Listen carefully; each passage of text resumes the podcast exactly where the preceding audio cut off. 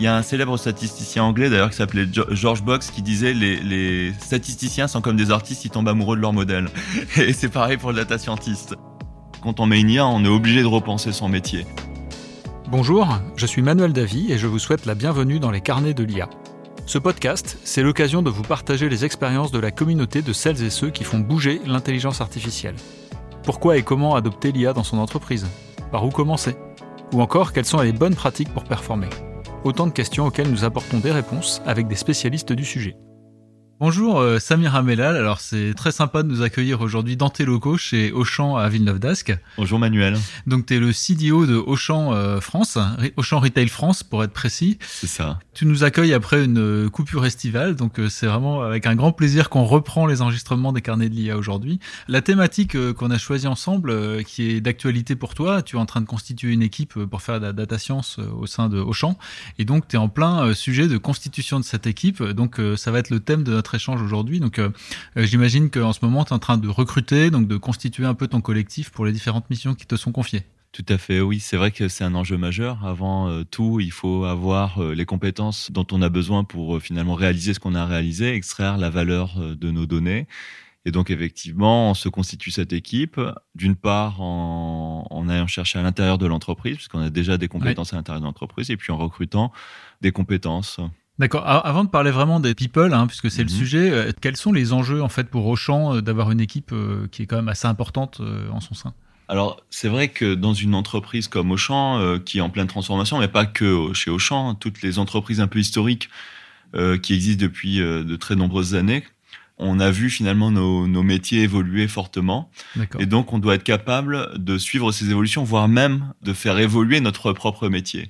Et la data est un vecteur très fort de tout ça. Qu'il s'agisse de data science ou de d'IA ou de BI, mhm. euh, on est aujourd'hui en mesure de disposer d'informations auxquelles on n'avait pas accès jusqu'à présent, et donc euh, de se dire le process métier que j'avais jusqu'à aujourd'hui, dans lequel j'avais pas cette information, bah, je vais être amené à le repenser. Donc c'est un vecteur très profond de transformation. Quand aujourd'hui je faisais de l'acheminement de produits jusqu'à un magasin, etc., peut-être qu'il y avait des informations qui me manquaient, et donc euh, on avait des process métiers euh, qui euh, étaient, comment dire, empiriques peut-être empirique exactement et qui euh, faisait euh, fi d'un certain nombre d'informations et donc on faisait au mieux. Là aujourd'hui, on est capable d'avoir ces informations, parfois en temps réel, parfois du prédictif, etc. Donc ça nous oblige à repenser en fait tous nos process, nos gestes métiers, etc. Donc c'est fortement transformatif ou transformateur, excusez-le. et, et, donc euh, c'est vrai que la, la, data a un rôle majeur à jouer dans la transformation de grosses entreprises comme Auchan. Et donc nos enjeux sont là, clairement. Oui, c'est-à-dire que cette composante, euh, c'est pas juste un support supplémentaire pour les équipes, mais c'est vraiment un vecteur pour la refonte euh, de, la culture des métiers dans l'entreprise. C'est pour ça que ça va même au-delà. alors l'IA, on le comprend aisément. Hein, une, une, intelligence artificielle qui va automatiser un, process ou même qui va euh, forcer, parce que souvent, quand on fait de l'IA, on se dit voilà mon geste métier, et je vais venir intercaler des intelligences artificielles à l'intérieur. c'est l'erreur de base qu'on entend souvent. Exactement. On croit qu'en fait, je vais continuer à travailler comme j'ai toujours travaillé on va venir intercaler des IA qui vont résoudre des problèmes que j'ai jusqu'à. En réalité, le pas de côté est beaucoup plus important. C'est-à-dire que quand on met une IA, on est obligé de repenser son métier. On change les process en fait. Exactement, exactement, parce que l'IA en fait ne peut pas non plus euh, mm. se, se, euh, tout faire en fait. C'est pas de la magie, donc il, il faut euh, accepter de refondre son propre geste métier. Et c'est même vrai pour le BI, c'est-à-dire qu'en fait, si jusqu'à présent dans un entrepôt j'avais pas d'informations et du jour au lendemain je me retrouve avec une mm. alerting qui m'allume un voyant rouge quand j'ai une rupture ici ou là, etc. Une rupture de stock. Bah, effectivement, euh, jusqu'à présent, je pouvais pas réagir. Là, je me retrouve en capacité d'avoir l'information, donc éventuellement de réagir. Donc peut-être que je vais travailler différemment. C'est juste un exemple, mais mais mais voilà, en fait, c'est c'est mm. quand même quelque chose qui transforme fortement à partir du moment où on saisit correctement les, les métiers. Ouais, très clairement. Bah, merci d'avoir partagé tout ça. Alors, on a une première question euh, qui nous est posée aujourd'hui pour euh, alimenter notre échange. Vous avez un message. Bonjour Samir, c'est Pierre-Louis Descompte chez Rocket. Comment créer une culture au sein d'une équipe data?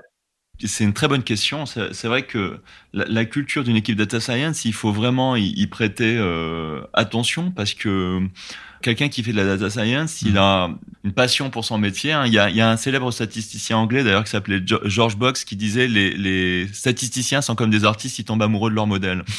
Euh, et c'est pareil pour le data scientist. On a tendance Tout à fait.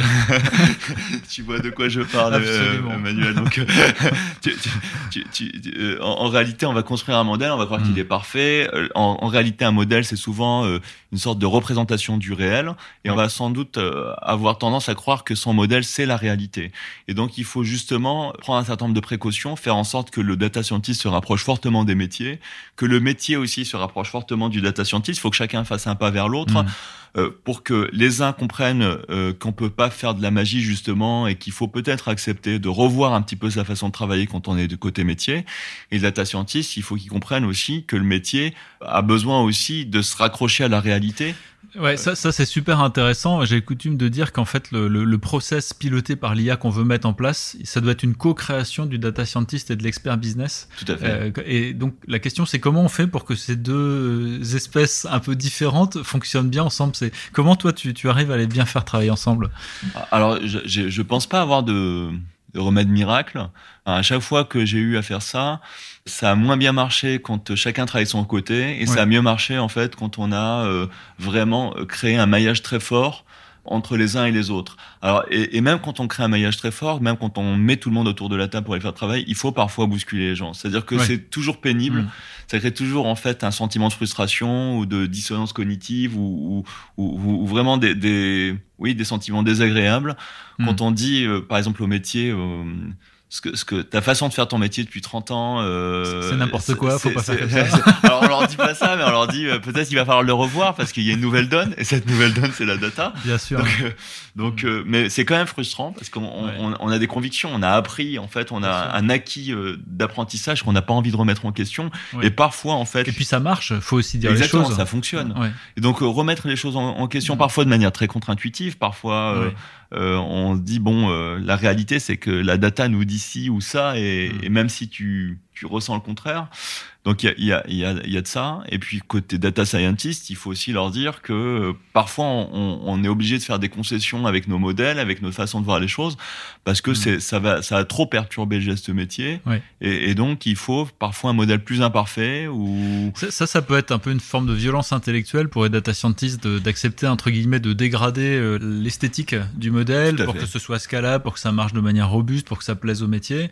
Euh, c'est pas des moments faciles à, à piloter, ça, quand on manage des data scientists? Euh, tout à fait. Et, il faut leur faire comprendre que finalement, c'est un processus itératif Mm. et que parfois, en fait, il faut commencer par euh, un début, si je puis Un dire. truc basique. un truc en fait. basique, exactement.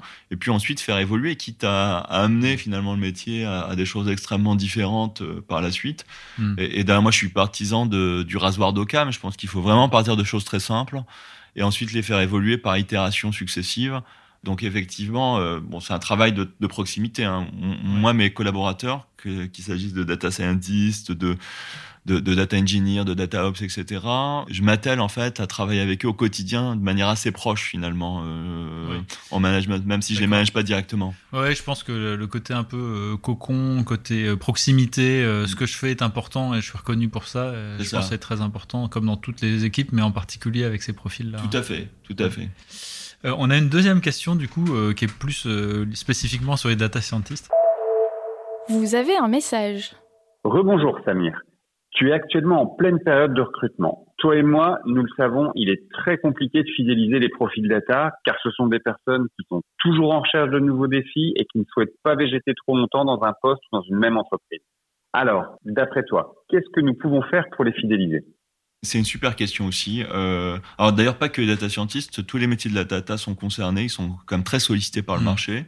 Alors moi, la première chose euh, que j'essaye de faire passer au comité de direction dans lequel je suis passé, etc., c'est que il faut reconsidérer en fait la durée de vie d'un Mm. collaborateur en data dans les entreprises dans, la- dans lesquelles on a pris l'habitude de voir des gens rester des, C'est des pas les années, mêmes des années. standards. C'est pas les mêmes C'est pas standards. des carrières de 20 ans et Exactement. après on change. Exactement. Ouais. Le, le- faut accepter quand même un turnover plus plus euh, court. C'est quoi? C'est c'est trois ans quand on Pour a moi, bien trois réussi ans, c'est bien. ouais, ouais. Exactement. Pour moi, trois ans, c'est bien. Parce que d'une part, en fait, un Mm. projet de transformation d'entreprise, c'est des cycles de trois ans. Je dis pas qu'on a transformé une entreprise en trois ans, mais je pense mm. qu'en trois ans, on a quand même fait beaucoup de choses.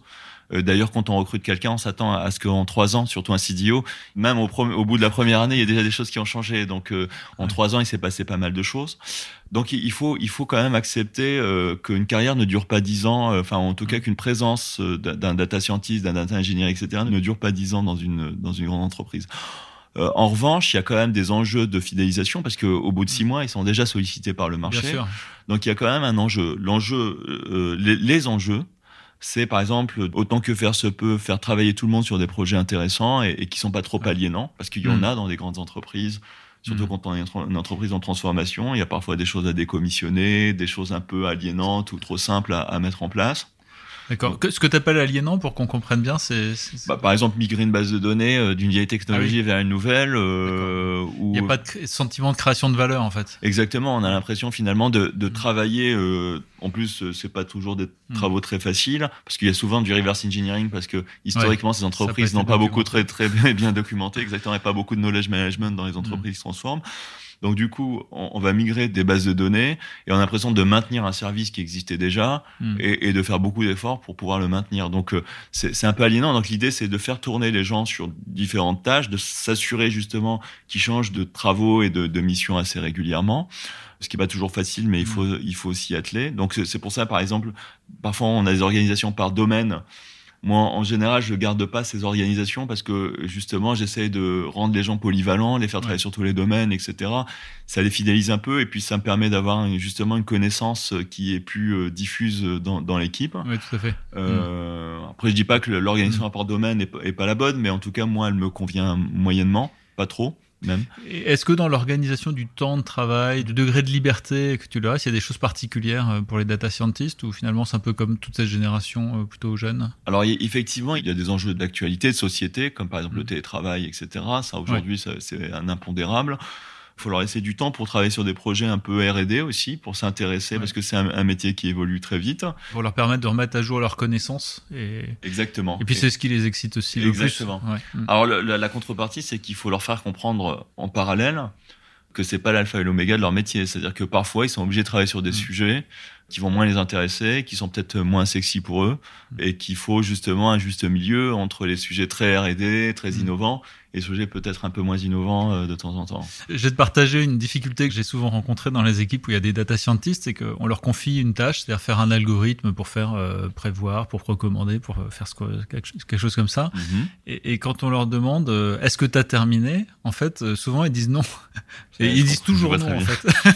et donc, comment tu gères, toi, la contrainte d'une entreprise qui doit délivrer un projet dans des délais par rapport à cette attitude qui est de dire bah, c'est jamais suffisamment bien par rapport aux critères que j'ai moi, data scientist Il y a une dimension data science euh, qui à la fois est compliquée pour le data scientist parce qu'il n'a mmh. jamais terminé tant qu'il n'a pas euh, un modèle parfait. Euh, d'ailleurs, pareil, George Box disait euh, tous les modèles sont faux, mais certains sont utiles. À partir du moment où il est suffisamment utile. c'est jamais la réalité un modèle, c'est qu'une représentation du réel. Donc, à partir du moment où il est suffisamment utile, on peut le passer en production. Donc, il y a cette difficulté. Et l'autre difficulté, c'est le métier qui, qui à qui on a l'habitude de donner des délais. C'est-à-dire qu'on dit mm. oui, euh, le projet sera livré à telle date. Sauf que comme il y a une dimension exploratoire, la plupart du temps, il est très difficile en fait de dire on aura vraiment craqué la, la problématique ou la, ou la mm. solution euh, à telle date. Hein. donc euh, effectivement, il faut jongler avec ça. D'accord. Et, ça me fait venir une deuxième question, enfin plutôt une deuxième impression que je voulais partager avec toi, c'est qu'on entend parfois aussi des data scientists qui disent je peux rien faire, les données sont pas bonnes. Donc comment toi en tant que manager tu, tu gères ça? Alors ça, c'est pareil, c'est une, très bonne question et c'est pour ça en fait que je je m'attelle en fait à, faire un gros travail euh, en amont de plateforme euh, data dans lesquelles je trouve justement un certain niveau de qualité dans les données et que je les rends suffisamment accessibles parce que pour plusieurs raisons, j'ai été confronté exactement à la même chose que toi. C'est-à-dire que soit en fait on, arrive à accéder aux données, par exemple. Mmh en fait, elles sont bonnes pour faire le modèle parce qu'on extrait des données. Ensuite, elles sont plus disponibles. Donc, on n'est on pas capable de les mobiliser pour le passage en production. Soit, en fait, euh, on arrive à les extraire. On fait un gros travail de data préparation, de feature engineering, etc pour euh, construire un modèle. Et puis une fois que le modèle euh, est validé, qu'on voit qu'il voilà, il est suffisamment satisfaisant pour passer en prod, euh, en fait, les données qui viennent l'alimenter hmm. sont pas fiables et donc du coup, ça conduit à de mauvaises décisions ou et ça fait perdre en plus confiance au métier, fait, qui se rend compte que finalement le modèle en comment dire en amont était satisfaisant, mais en fait en prod il fonctionne pas du tout. Ouais, ça c'est des, des, difficultés réelles, mais ce que j'avais en tête, c'était aussi une autre forme de difficulté, c'est que je vois beaucoup les data scientists comme des gens qui sont à la recherche d'une forme de pureté ou de perfection. D'accord. Et euh, parfois, il est, les données sont ce qu'elles sont. On sait qu'on que l'effort pour les améliorer est inabordable dans les délais euh, qui sont impartis. Ouais. Euh, il faut quand même faire quelque chose. Tout à fait. Tout à fait.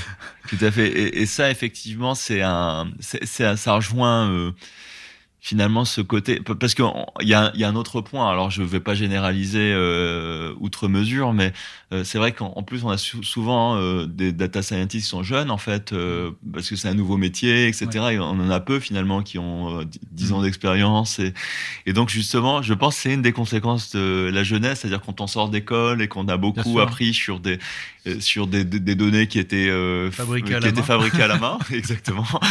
Quand on est confronté à la réalité c'est-à-dire à des données qui sont et c'est ce que je disais c'est vrai que quand on extrait des données des systèmes opérationnels ou qu'on les collecte euh, via des, des, partenaires externes, etc. Souvent, elles sont très euh, perfectibles ou très difficilement manipulables.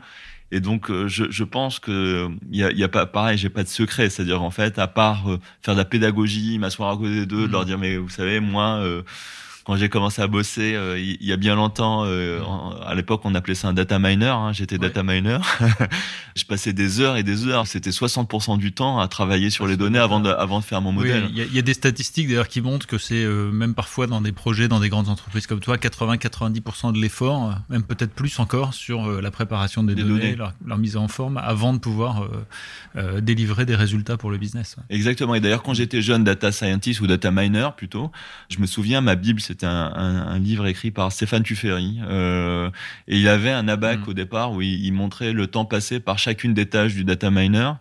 Et on voyait bien en fait que la partie modélisation, qui est la partie la plus sympa, mm c'était euh, je sais plus combien de têtes ça devait être 30% du temps en fait. Euh, tout, tout, le reste c'était il y avait la collecte il y avait jusqu'à l'assessment à la fin. Mais mais il y, a effectivement une énorme tâche de data préparation et, de feature engineering aussi qui est une tâche importante parce que le modèle dépend aussi beaucoup de ça.